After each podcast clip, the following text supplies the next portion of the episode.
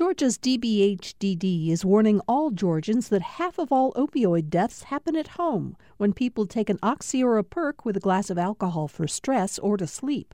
Learn more about protecting families from opioid overdoses at opioidresponse.info.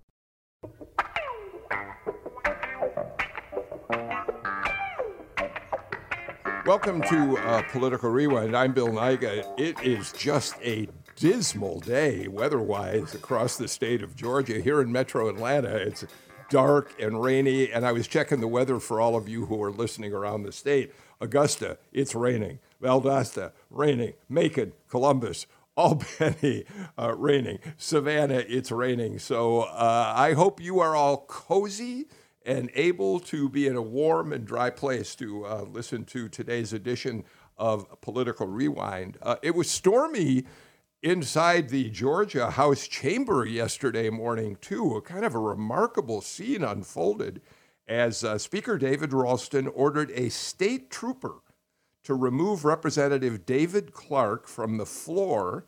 Uh, Ralston had asked him to leave quietly. He refused to do so, or Ralston didn't want to name the member who has refused repeatedly to take a COVID test, which is required twice a week of all members. Uh, and so Ralston, without naming him, naming him, said, Whoever this member is, please leave. He wouldn't. So the trooper escorted him out. Um, and uh, the Jolt in the AJC is reporting, uh, as we do this show live this morning, that Clark is on his way back down to the Capitol, uh, where he uh, intends to try to get back in. We're going to watch to see how all of that unfolds. Um, and all of this unfolds at a time when we are certain to uh, pass 12,000 deaths from COVID in the state of Georgia, which is un- certain to be in the reports that the state Department of Public Health will release later today. Um, so I, I, we're going to talk a little bit about that to start off with our panel. Um, because although Clark is an anomaly, he's the only member who has so far been refusing.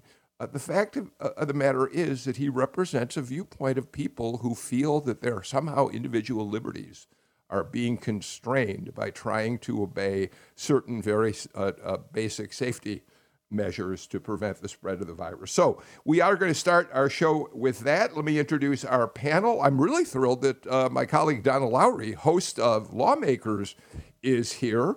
Uh, Donna, it's great to see you.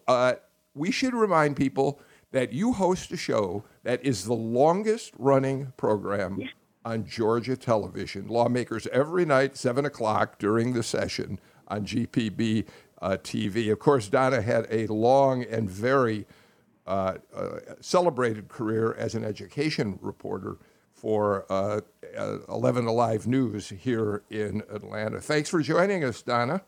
Oh, I'm excited to join. And I'm glad when you said we're at 51 years for lawmakers that I haven't been hosting the show for 51 years. Okay, so that's good to know. Let's let's point that out. I haven't been doing it, but yeah, it's a wonderful show. And some of the lawmakers are on your show today are, are going to be on the show, and uh, it's been good.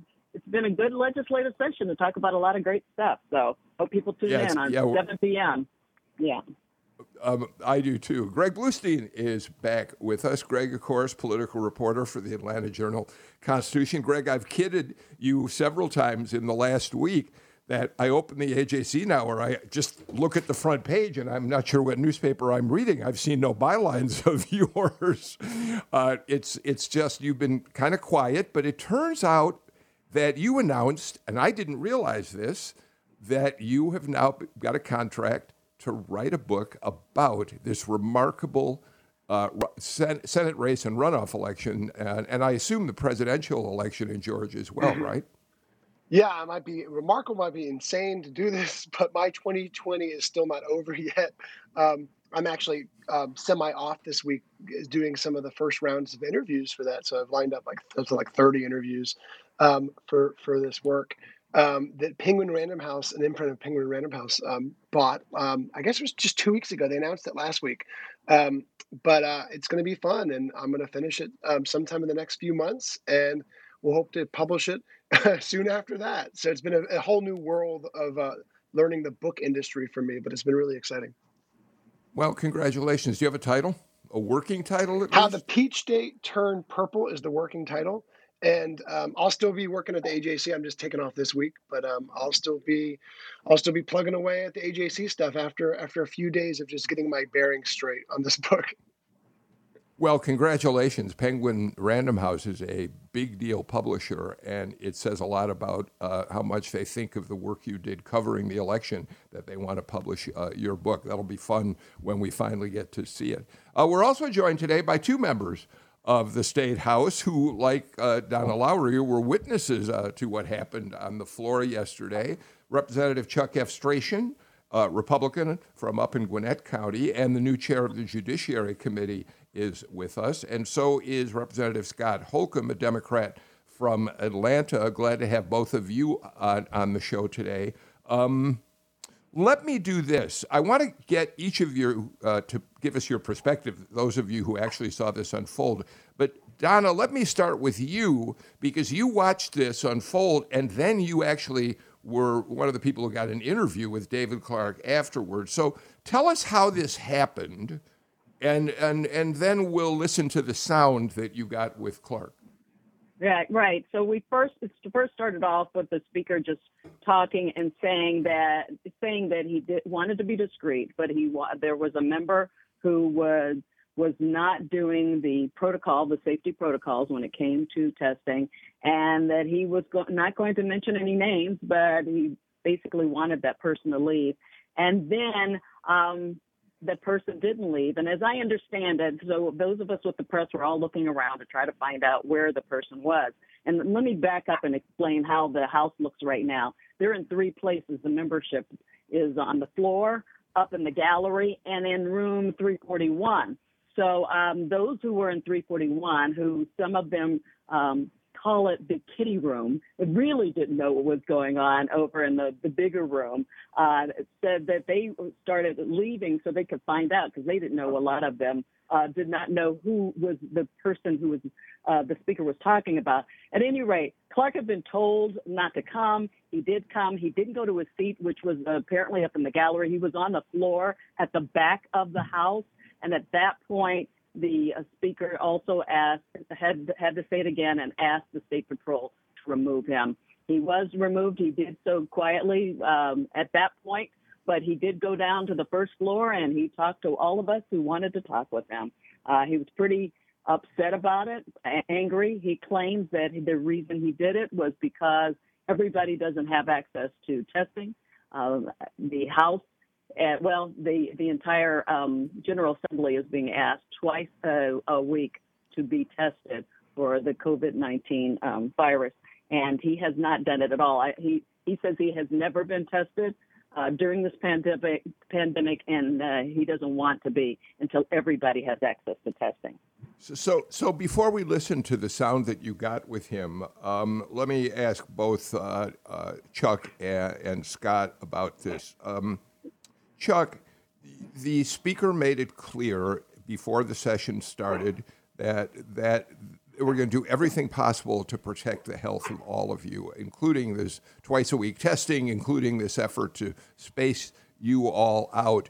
And to the best of my knowledge, virtually everyone, except for the first couple of days when people were getting used to it, virtually everyone has complied with this twice a week testing requirement. Yes?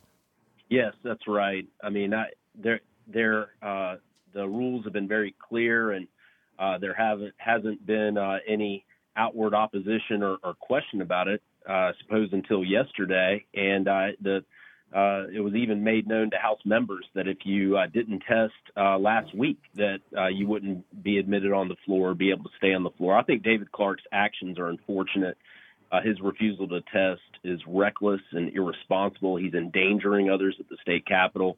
Uh, there are frontline professionals who have to test all of the time right now, and he is setting a very bad example, sending a poor example for Georgians uh, by uh, by engaging this. I hope he reconsiders and uh, and will be tested. Um, Scott, it isn't as if David Clark hasn't been kind of a rebel rouser already. He's the he's a, Republican from Buford, we should say. He challenged David Ralston for the speaker's job, didn't get very far. So he is known to be somebody who uh, calls attention to himself and uh, tends to flaunt uh, the rules. But but but Scott, um, this question about individual liberty as opposed to uh, safeguarding a community is one that keeps coming up over and over, which is why we talk about it. It, it was an anomaly, but it, it represents a, a point of view that is still uh, at large in the state of Georgia in some communities. I, I agree with that, Bill, and I, I, think some members would say that the most dangerous place in the Capitol is between David Clark and a television camera. Uh, so I'll start with that. Um, and and in terms of individual liberty, sure, I get it. But I'll also point out that I'm a veteran, David's a veteran. We had to get all kinds of shots that we didn't want when we were in the service. And we did so because it was for everyone's better health. And, and it's just a common sense thing to do. And what the speaker has done is to set up, as Chairman Efstration said, a very simple system. We get tested in the building. It takes about a minute. It's not inconvenient. And I think that Representative Clark just came up with his excuse after the fact, after he got busted, and he tried to come up with something to make it because it is ridiculous, and he should just get tested and move on with it if he wants to serve his district. Otherwise, he's not going to be. Seated. All right. All right, let's um, listen to what he, uh, uh, what, the, the, sound that, that Donna captured uh, with David Clark after he was kicked out of the chamber yesterday it's, it's discriminating. I mean, there's no mandate out there saying we have to do this. Um, I mean, next they could say they don't like it because of socks that you have on or anything. I mean, this has happened in politics. I mean, the people sitting down here, I'm allowed to come represent them. Um, and I'm not, I'm not disrupting. I'm going to my seat. I'm, I'm sitting six feet away. It, it's, it's, I'm not putting people in danger.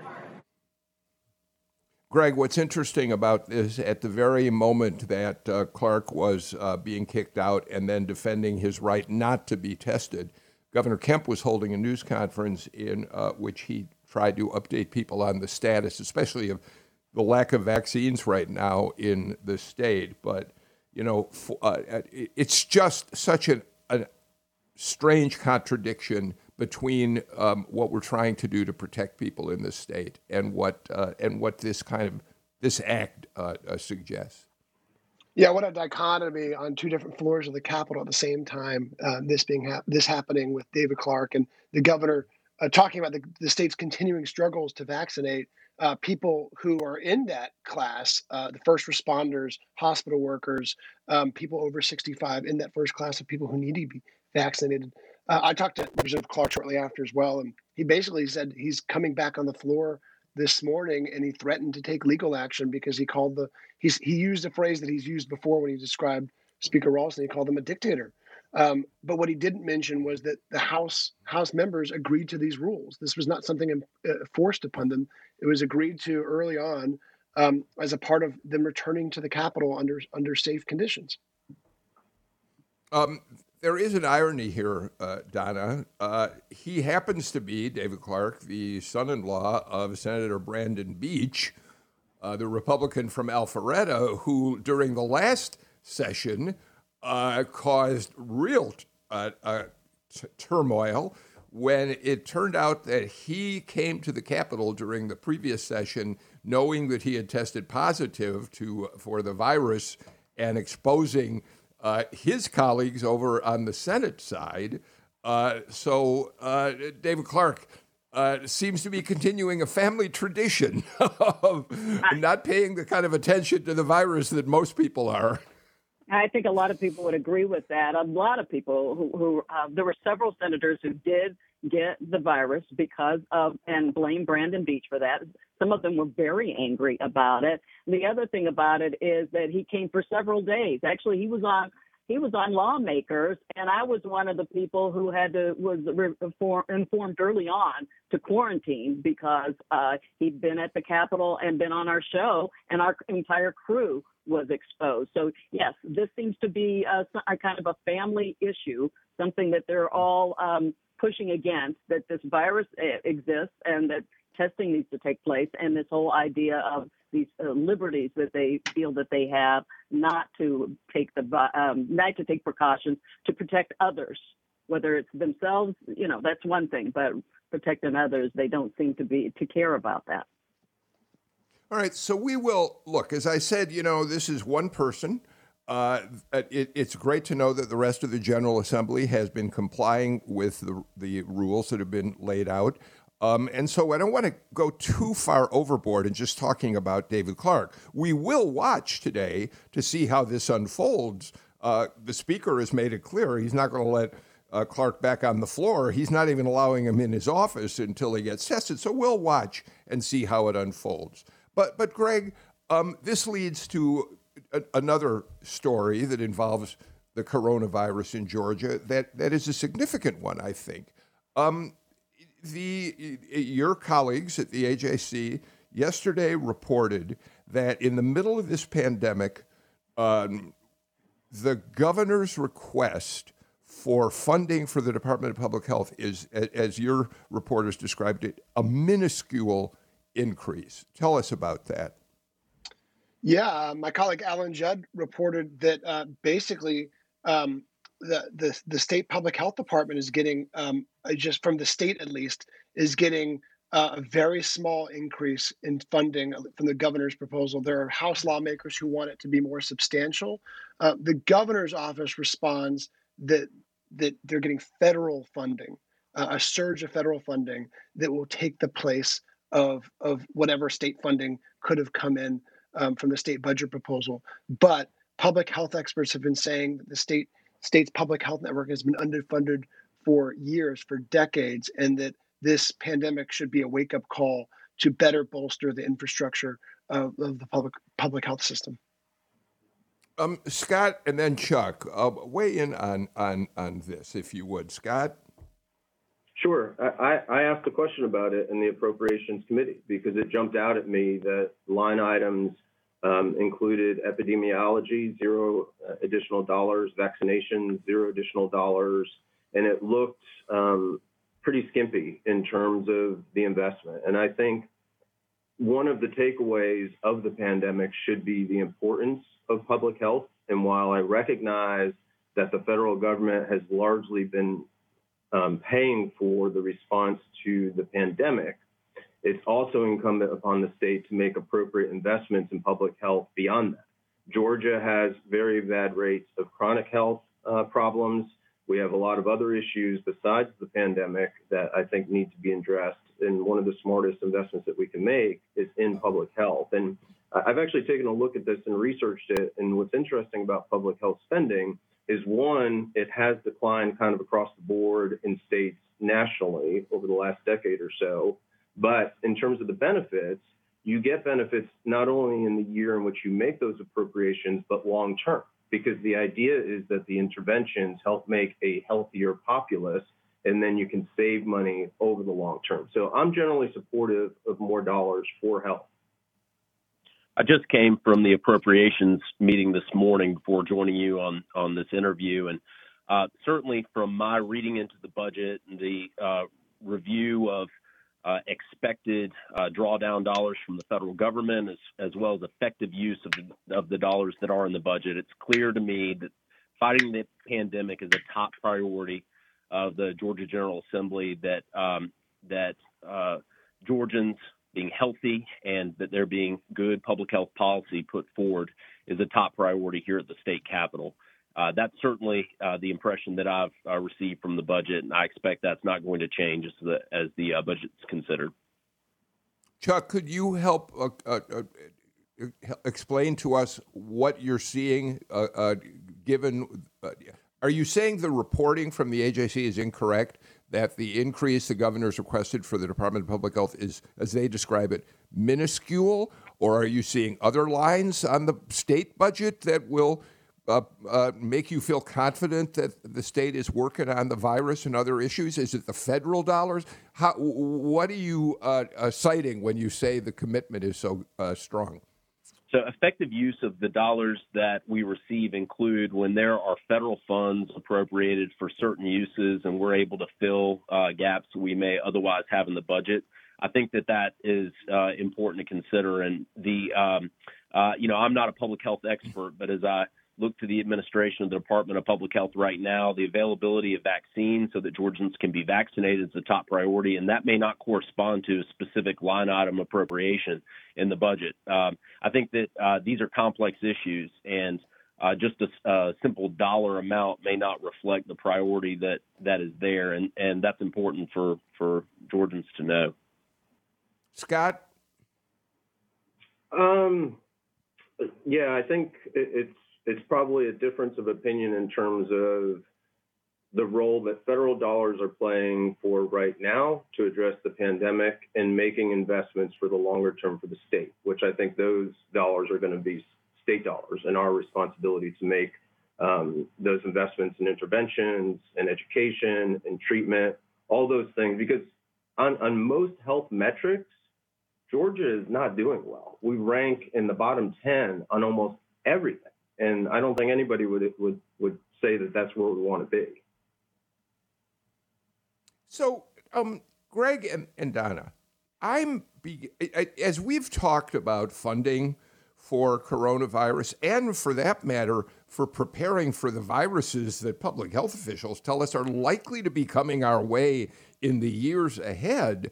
Um, when we talk about the vaccine, when we talk about federal dollars flowing into the states, um, I'm it it used to, it seemed to me about a week or so ago that it was easy to look at the local public health departments Fulton County, DeKalb County, Cobb County, the others dis, uh, public health districts around the state, and say, what's wrong with you people? Why aren't you getting the vaccine out? Why aren't you doing more to stop coronavirus? And then you realize, well, it's that the state uh, is uh, not doing all it can to uh, to help the local public health districts. And then you say, oh no, it's not that. It's that the feds have not been doing. This starts rolling downhill, Greg, and uh, you you can't help but wonder uh, where we're going to end up with a coordinated effort on all of these things. Yeah, there's a lot of finger pointing going on, and some of it stems from President Trump's uh, strategy, which was to leave it up to the states to really figure out their own vaccine distribution plans, um, which has led a lot of counties and a lot of a, a lot of uh, convenience stores, Publixes, the the Krogers of the world, um, you know shorthanded sometimes. You've you've seen um, uh, vaccines being canceled, second doses being canceled for so many people because the, the expected shipments um, have not come in. And go- the governor warned yesterday that hey, they're planning for more shipments, but they also can't control uh, a lot of those logistics. But what the concern with with the budget is that all this federal money flowing in, and there is a lot of federal funding flowing in is a one time. It's a one time surge. What it's not going to do is set up that lasting infrastructure. And when it comes to the state's proposal, um, we're talking about an increase of about 900,000, so less than a million dollars going in uh, to the public health budget of, of new state funding, lasting state funding, but none of that new money actually addresses the pandemic um, a chunk of it is licensing program for tattoo parlors. And so that's where public health experts are stepping in and saying what we need is a broader infrastructure plan um, to cope with the next era of, of, of pandemics and threats uh, to make sure that this doesn't happen again. Yeah, I, I agree. Um, I think I. Uh Bill, when it comes to what people know about the health department, I think this pandemic has really illuminated what they're all about. I mean, I think there are people who had no idea how the process worked, and many people blamed their local county health departments when they had any issues. And they've come to realize that this is a state issue, and with this pandemic, uh, the federal part of it. And I and I think it is. Um, I think there are a lot of people who are going to be uh, who are frustrated by the way the system exists right now and want to see the health departments shored up a lot better than they are right now. And it looks like we're not going to see that.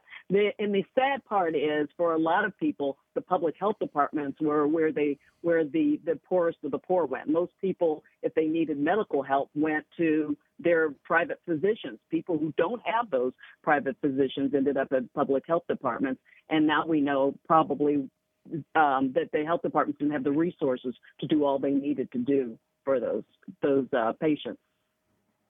All right, let's do this. We got a lot more to cover on Political Rewind today, but this is a good time to take our first break in the show. We will do that and come back with a lot more on Political Rewind.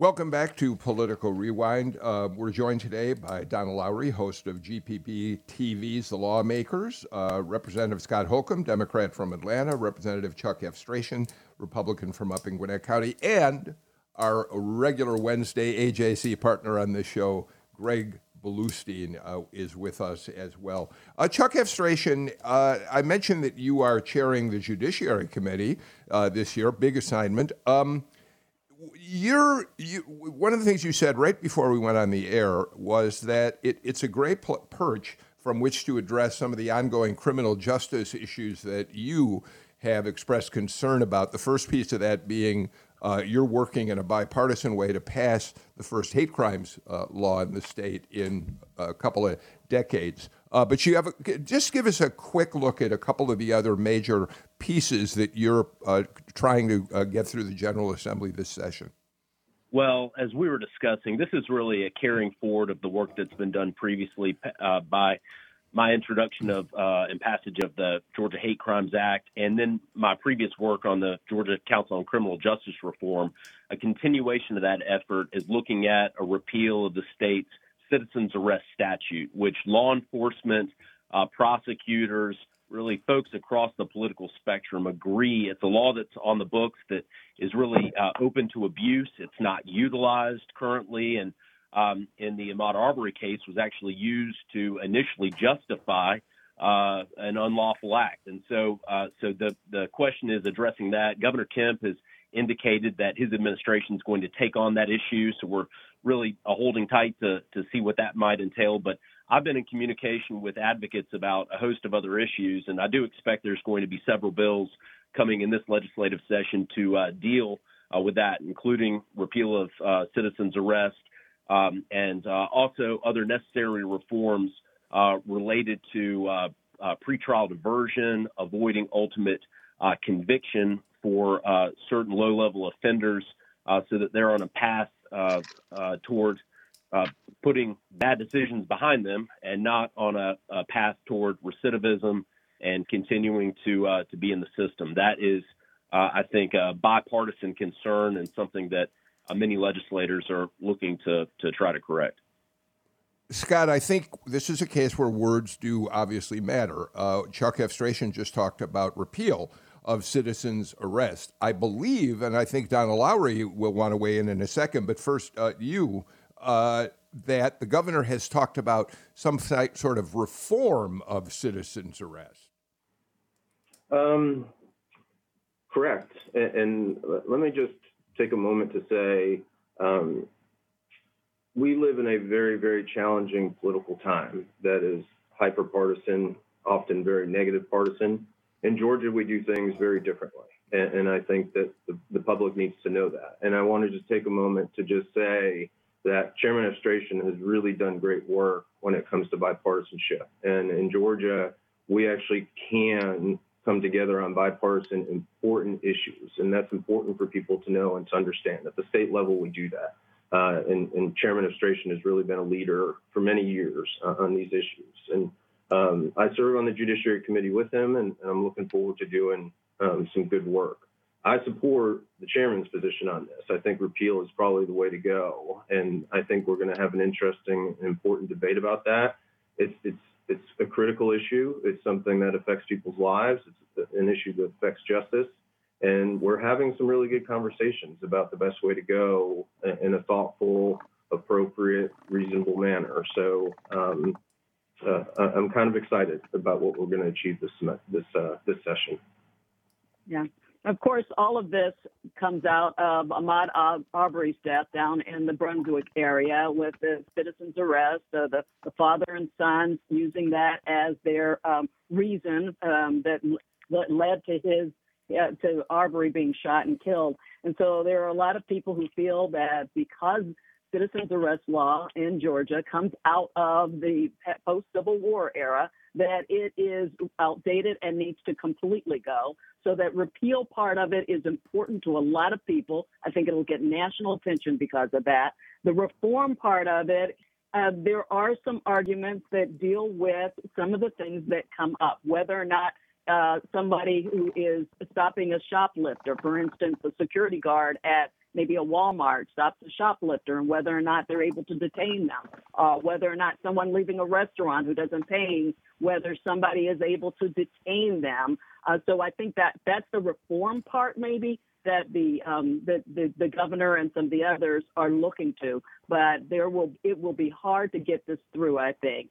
Um, and uh, Representative Chuck Estration uh, uh, can deal, deal with this a little bit more. That um, it'll be hard for some people to swallow just reforming it and not repealing it entirely, especially based on the history uh, from which it comes.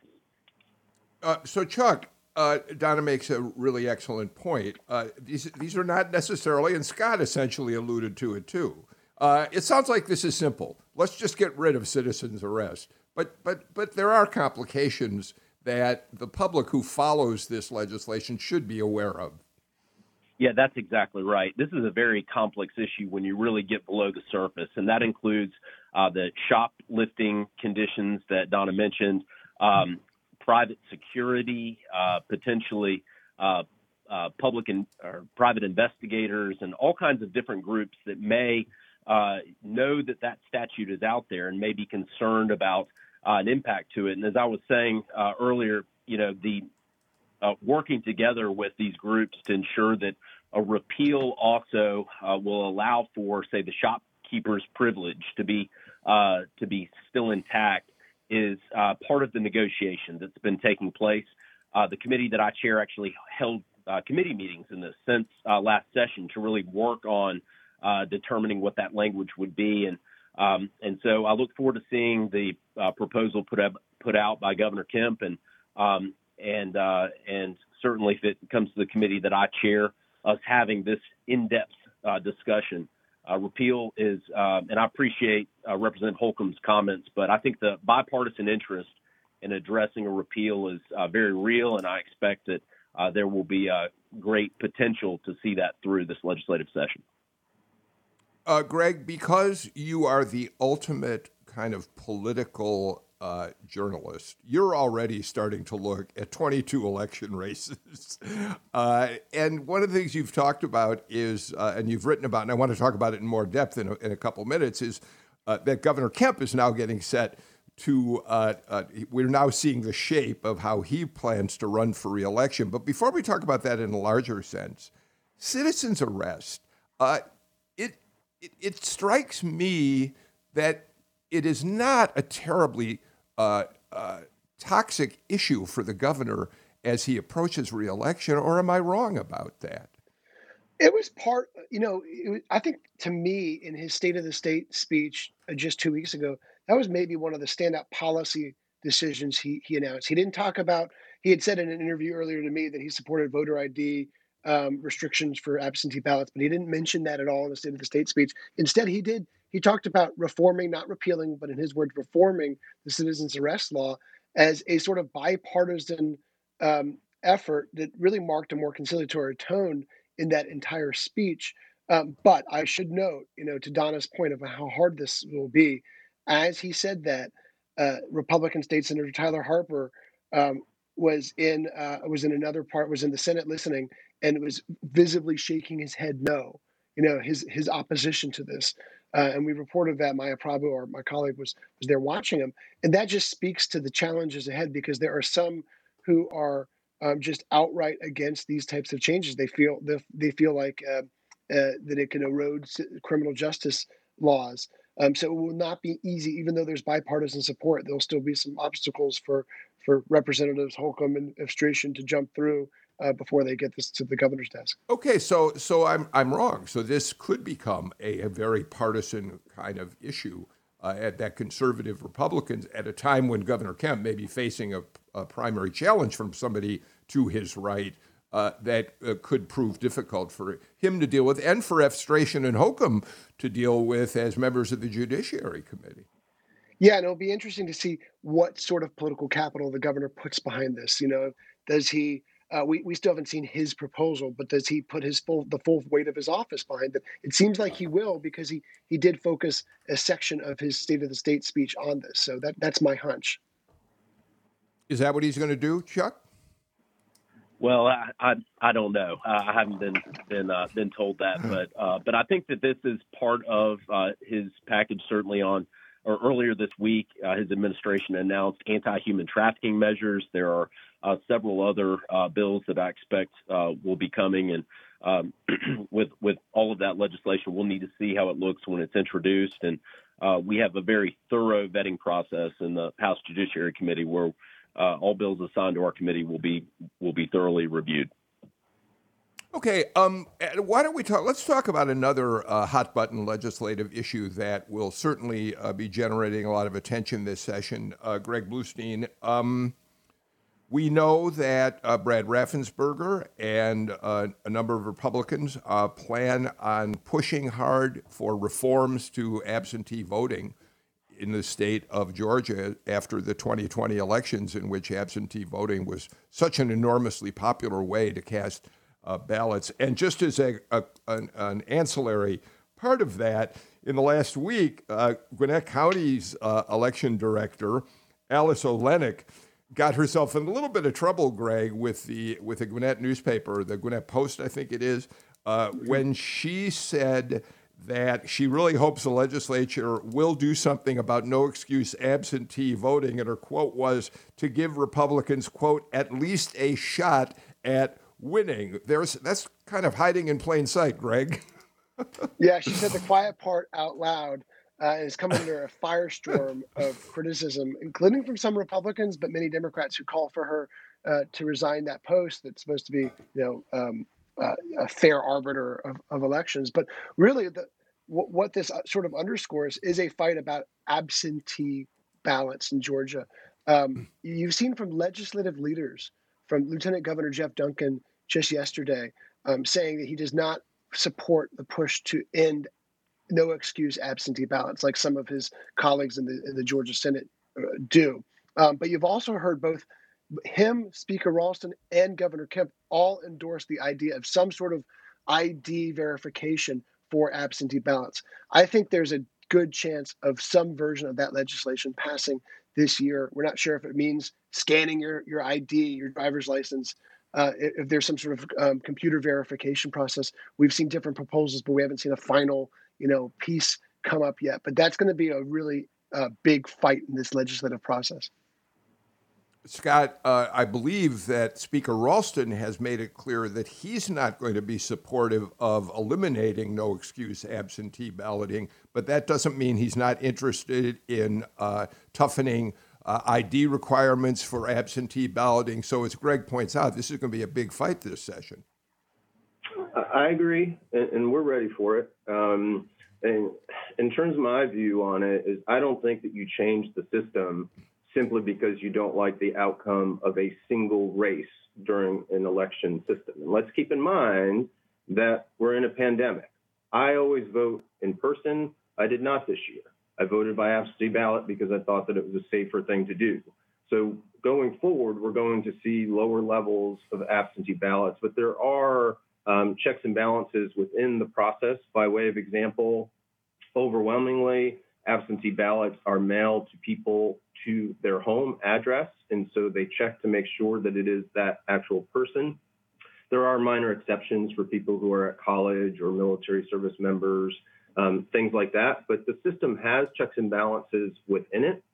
And I think uh, from from my perspective, one of I'm I'm certainly fine with exploring ways to make the system more secure. I think everybody wants the vote to be accurate and secure.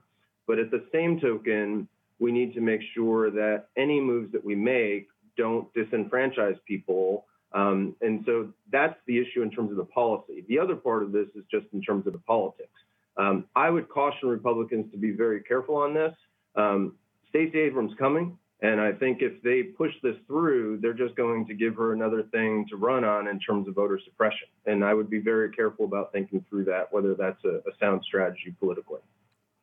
Well, you know, Chuck, uh, Chuck, let me just mention one thing, and I, I, do want you to weigh in. On this show just a couple of weeks ago, Calvin Smyre, uh, the dean of uh, the Georgia House uh, made a, a surprise Jim Galloway and I when we talked about this issue. He made a very impassioned statement about saying we will draw the line on any efforts to roll back our rights uh, to vote. Speaking as a as an African American, uh, especially, it was a powerful statement, and, uh, and and I also think a warning to Republicans about the ground on which this fight could be waged. Well, I agree with Representative Holcomb's statement that Georgians want to know that their elections are accurate and secure. And what I've observed is in 2018, Georgia Democrats expressed their belief that there was some uh, that there was something improper about the outcome of the election, and then certain Republicans in 2020 expressed concerns. And so we've heard these concerns expressed by both members of both political parties. And so uh, any work by the General Assembly to look into that to ensure that Georgians are uh, able to fully trust that uh, that the election results are accurate, I think is uh, is a good thing. And um, and so I'll uh, you know, I'll just be waiting to see what that potential legislation will look like this year. Yeah, I think the interesting thing about all of this is that uh, prior to this pandemic, there were a lot of people didn't even pay attention to absentee balloting. Uh, it was something that you thought more about uh, people who are overseas uh, um, dealing with. But now there's a, a lot of interest in it. Uh, that people, there are a lot of people who feel that it is important that we have an aging population and they are not interested in necessarily going to um, vote in person anymore. And then before and until we get through this pandemic, now we had we've had all of these elections and you know, in, in the last few months at different levels. I live in the fifth district. I think we had more than anybody else um, because of the John Lewis seat. But yeah. so people are really tired of voting, and and to have these issues kind of put, um, become stumbling blocks to their ability to vote uh, there's going to be a lot of pushback toward any in, anything that um, that changes the way we were able to vote this last um, election cycle. Okay, uh, Donna, thank you for that. Let's get to our final break of the show and come back with more on this edition of Political Rewind.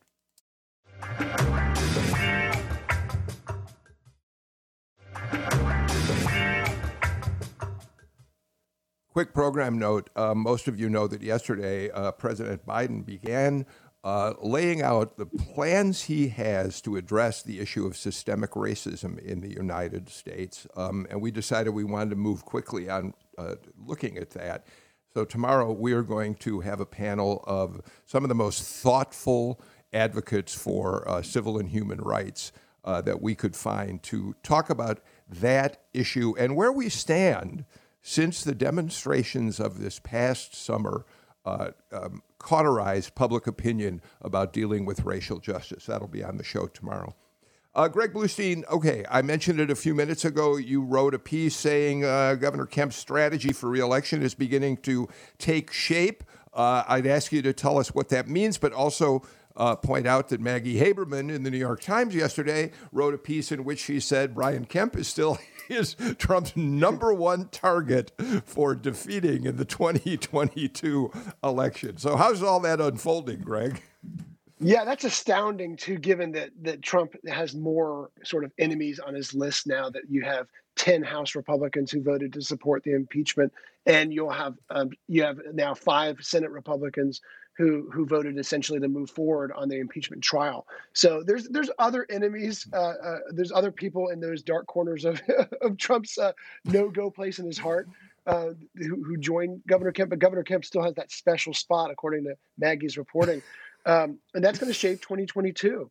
Um, the governor is going with a different strategic team um, to lead his reelection efforts, and that really dovetails with um, the hire of Trey Kilpatrick to uh, to lead his uh, his office. Um, Bobby Saparow, who's a longtime aide to uh, Drew Ferguson, is going to be his his new campaign consultant, um, taking the place of Ryan Mahoney and Jeremy Brand, two um, two strategists who have been with him for years. Uh, they'll, they'll they're not going to they're not out of the Kemp world. They're they're helping direct efforts from the outside, but it does reflect a sort of different tonal strategy. We'll see how different it is, but we're already starting to see the roots of that take shape.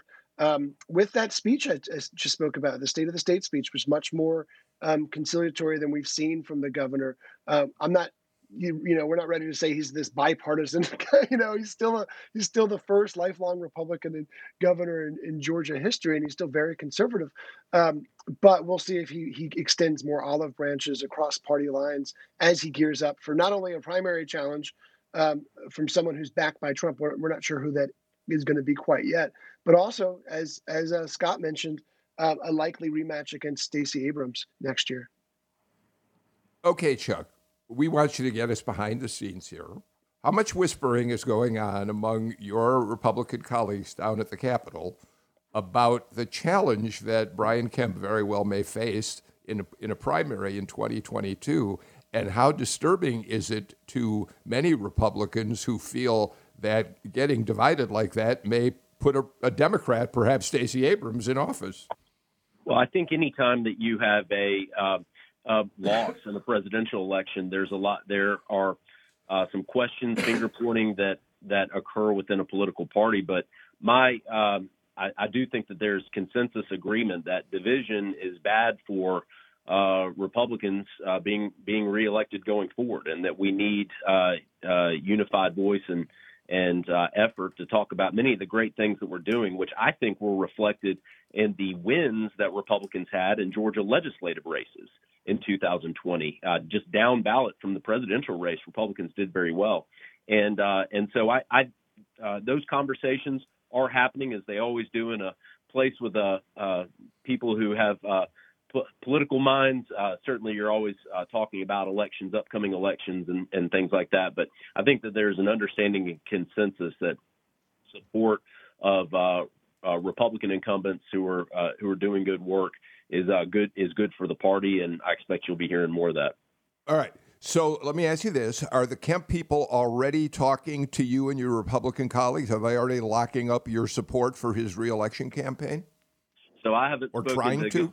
I haven't spoken to Governor Kemp's uh, reelection campaign, but uh, but I think that uh, he has been willing to take on some really big issues facing the state. And I'll just tell you on the hate crimes bill when I when I carried that bill and uh, brought it for uh, you know, when it passed the General Assembly, uh, Governor Kemp signed it immediately. He didn't even wait until the General Assembly left uh, legislative session. So uh, I expect, I mean, that's that's who he is, and that's uh, his record that he's built over his administration, and um, and so I expect a continuation of that, and there to be no change uh, this legislative session.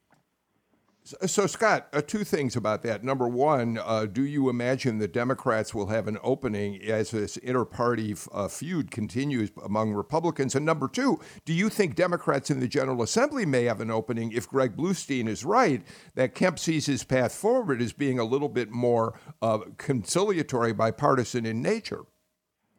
Uh, let, me, let me start with the second one first. Uh, I, have noticed it um, this session. Trey Cal- Trey Kilpatrick coming in, uh, I think has set a different tone. And I, have had conversations with the governor's office about trying to find some bipartisan areas where we can work together. So uh, I try to be fair in, in my, both my um, criticisms and, and, compliments, and they've they've done that. They've reached out, and so I certainly appreciate that. And so we'll see where it winds up at the end of the year with legislation that's passed. Um, in terms of the politics, I'd, I'd, be stunned if there aren't primaries on the Republican side. I think that there's real angst among um, their supporters in terms of which way the party goes. There's uh, different directions and different worldviews that are going to have to be reconciled.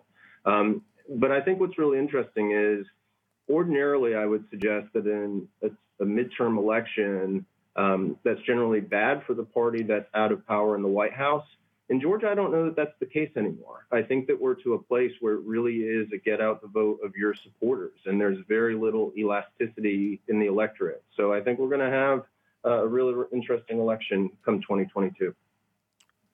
We are almost out of time. So, Donna Lowry, uh, I, I, do want to give you a chance before we do finish this show to give us a, a, a look at what you've got coming up on uh, Lawmakers, which again uh, is on the air on Georgia Public Television tonight at 7 p.m.